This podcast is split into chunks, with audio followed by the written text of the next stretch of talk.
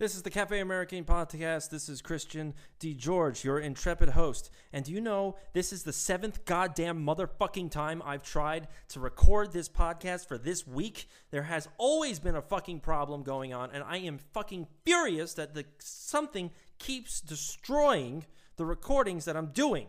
I don't know what it is, but I'm going to burn through all the stories real quick. Facebook has been outed by the New York Times. They hired a whole bunch of Republican campaign managers, and they have decided, the New York Times has decided that Facebook is responsible for all of the conspiracy theories against George Soros. And what this tells me is that somebody is onto George Soros, and they're going to create a really, really big case against George Soros. And so the New York Times, who is very, very friendly with George Soros, is circling the wagons around him to defend him.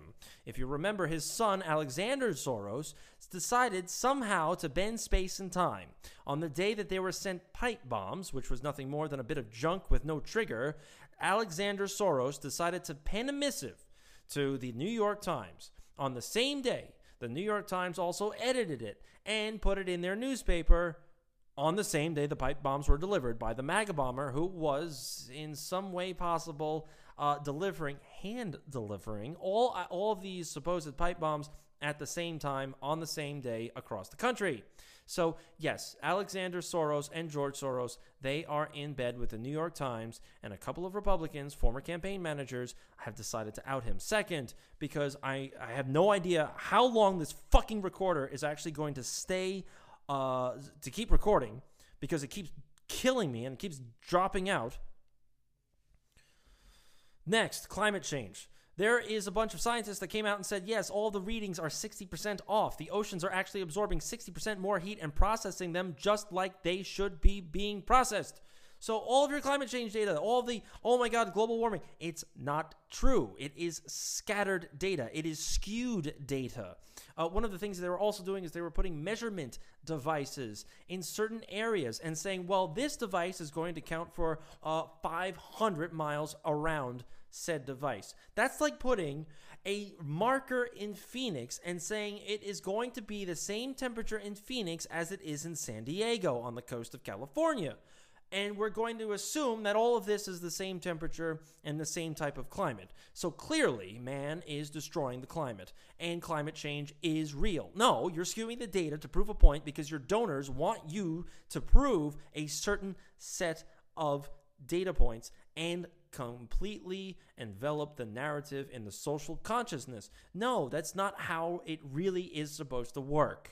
Okay? So the other part of this is that they decide to put these temperature measurements on very, very, very awkward spots, like tarmacs on runways. So, yes, let's think about this. We are trying to prove global warming. So not only are we going to assume that measurement stick is going to speak for 500 miles around it, but we're going to measure the temperature on the tarmac of a runway with jet turbines blowing hot air onto it.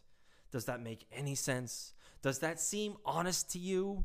No, it doesn't seem honest to you. And if anybody has decided to do their homework, they can see that climate change is a galactic event. It is not an Earth based event. The Sun is going through polar shifts, Venus, polar shifts, Mars is polar wobbling. Saturn, for some reason, Saturn has a pole that is hexagonal. Does that make any sense to you? Does that seem natural? Does that seem normal to you? No, of course it doesn't. The last time I checked, clouds do not move in hexagons. Also, the red spot on Jupiter, the one that is the size of a number of Earths, is, has disappeared. It's not there anymore. And you're telling me that climate change is only focused on Earth. What I'm saying is, is that this is a galactic event. There is a shift going on that humans aren't going to stop. And it's not going to stop when they tax you, and it's not going to stop with carbon tax credits or not driving or anything else.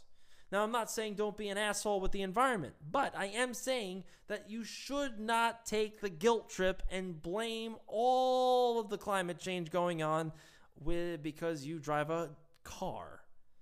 It doesn't fucking matter. It doesn't matter. Because and a part, another part of this has to do with the fact that there is a planet, a planet X, a ninth planet in the solar system that is on a very, very long elliptical orbit. It comes back into the solar system about every 3,000 years or so. And you find more and more stories that this planet is coming back into the solar system. So be on the lookout for stories like that because this planet is supposed to have a very, very high density gravity, which means that it will screw around with all of the uh, poles and other temperatures and other uh, environments on the other planets as it moves through the solar system. It is a naturally occurring event. Doesn't mean it's going to be a pleasant one, but it is a naturally occurring event. Finally, Julian Assange, he has been indicted, but the indictment is sealed. So we don't know exactly what the indictment is going to be all about. Uh, you have one camp that says, well, they're going to nail him on releasing a number of videos, mainly the video that shows helicopter pilots killing innocent Iraqis in the street. The second thing they're going to get him on is how he released the data and the way the CIA hacks into everybody's phone, computer, reads the emails, and reads your text messages, and reads your e- and your picture message, whatever. And if they wanted to hack something, they can make it look like the hack came from another country. So we they, so that's a huge deal. So if it looks like Russia hacked the elections, it could really be somebody within the CIA using this technology to make it look like it came from Russia. The other side of the camp about Julian Assange is that Julian Assange is finally going to be nailed for getting information from the Russians about Hillary Clinton and posting it on the internet. However, the problem is, is that Julian Assange and WikiLeaks released private emails from John Podesta. They didn't hack into anybody's stuff. And this is important because if the government and Mueller is going to go after Julian Assange for taking information from the Russians, then Mueller and the government have to prove that Julian Assange did in fact get this information from the Russians. And in fact, he did not get this information from the Russians. The Russians didn't do any of that. What and he can prove it simply because he can say, well, the download speeds are all off. The download speeds and where I got this from. I can prove to you where I got this information from, and it ain't a Russian. The download speeds are all off. The amount of time it took to download all this information is more congruent with a thumb drive download from a laptop than it is from somebody thousands of miles away across the globe in Russia hacking this information. And if they do that, and if he proves that, if Julian Assange actually comes out and proves all this, then Russiagate goes away. And Julian Assange can step out of the Ecuadorian embassy, which he has been trapped in for six years, because because of trumped up charges that he was a pedophile and slept with an underage girl or hit on an underage girl, which has those charges have since been dropped and it has been proven false. So he's been trapped in an Ecuadorian embassy. And Hillary Clinton, yeah, me too, I'm with her. This fat ass, she wanted to drone strike Julian Assange in the Ecuadorian embassy that's based in the United Kingdom. So she wanted to send a drone through British airspace to bomb the Ecuadorian embassy to kill Julian Assange. If you are in an embassy, that means that the embassy that you're in is in the in that country's territory. So she wanted to bomb Ecuadorian territory from British airspace. Yeah, I'm with her. Sure. That makes a lot of sense. She's a great human being. Well, that's debatable. I don't know if she's a human being or not. Okay, I'm nine minutes in.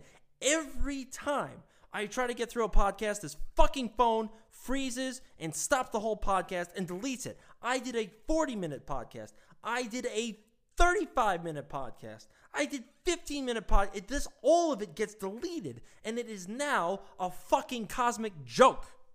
The next podcast I'm going to do is going to be a little bit different. I think I'm going to talk about the history of mankind and where this planet is coming from in the history of that planet that is re entering the solar system. It is a galactic event, it's a massive energetic shift. And it is also very, very important for us to realize that a lot of change is going to happen. And we really, as a species, have got to stop being a bunch of assholes. And we have to stop being a bunch of dicks. We have to join together and really change what is going on on with this planet, with this war, with the lies about Russiagate and bringing us to the brink of another nuclear war. This all has to change because the solar minima, which right now is part of the reason why all of these nature and science organizations they're saying, well, we are in a solar minimum, which means there aren't enough sunspots to make planet Earth be warm. When we're in solar maxima, there's a lot of sunspots, and Earth is warm because there's a lot of electromagnetic frequencies and all this stuff coming from the sun that makes the solar system hotter. Now, if you think about it, just four years ago, we're talking about how the planet is going to get so hot, all the polar ice caps are going to melt, and we're all going to be underwater. Now they're saying we're, in, we're uh, we should be bracing for a mini ice age because we're in solar minima. And every 11 years, there's a solar minima and a solar maxima. It's like a pulse. The, the, earth, the, the sun has a heartbeat, and it is these solar minimas and maximas. So, this planet that's coming into the solar system is coinciding with the solar minimas and maximas. We are on the cusp in this solar system and on this planet of a massive energetic shift. And you will start to see it. You will start to see more anxiety in some people. You will start to see more relaxation in some people, more acceptance in some, and more agitation in others. So we have to be on the lookout for that. And I'm going to talk about that next time because I think that's very, very important. And not a lot of people are understanding of that. One of the first reasons why I started a podcast uh, in the first place was because I wasn't on the fucking radio anymore. And that's what I really want to do. And second, I tried to try, tie the metaphysics to the regular politics. So this is going to be one of those times where I actually do that instead of ranting like a lunatic about base basic stuff. All right, that's it for me. This is Christian D. George. This is the Cafe American podcast. Find me on Podbean, find me on Instagram, find me somewhere else. It's just uh, going to have to be a really, really short podcast before this shit blows up in my face. Until next week, happy Thanksgiving.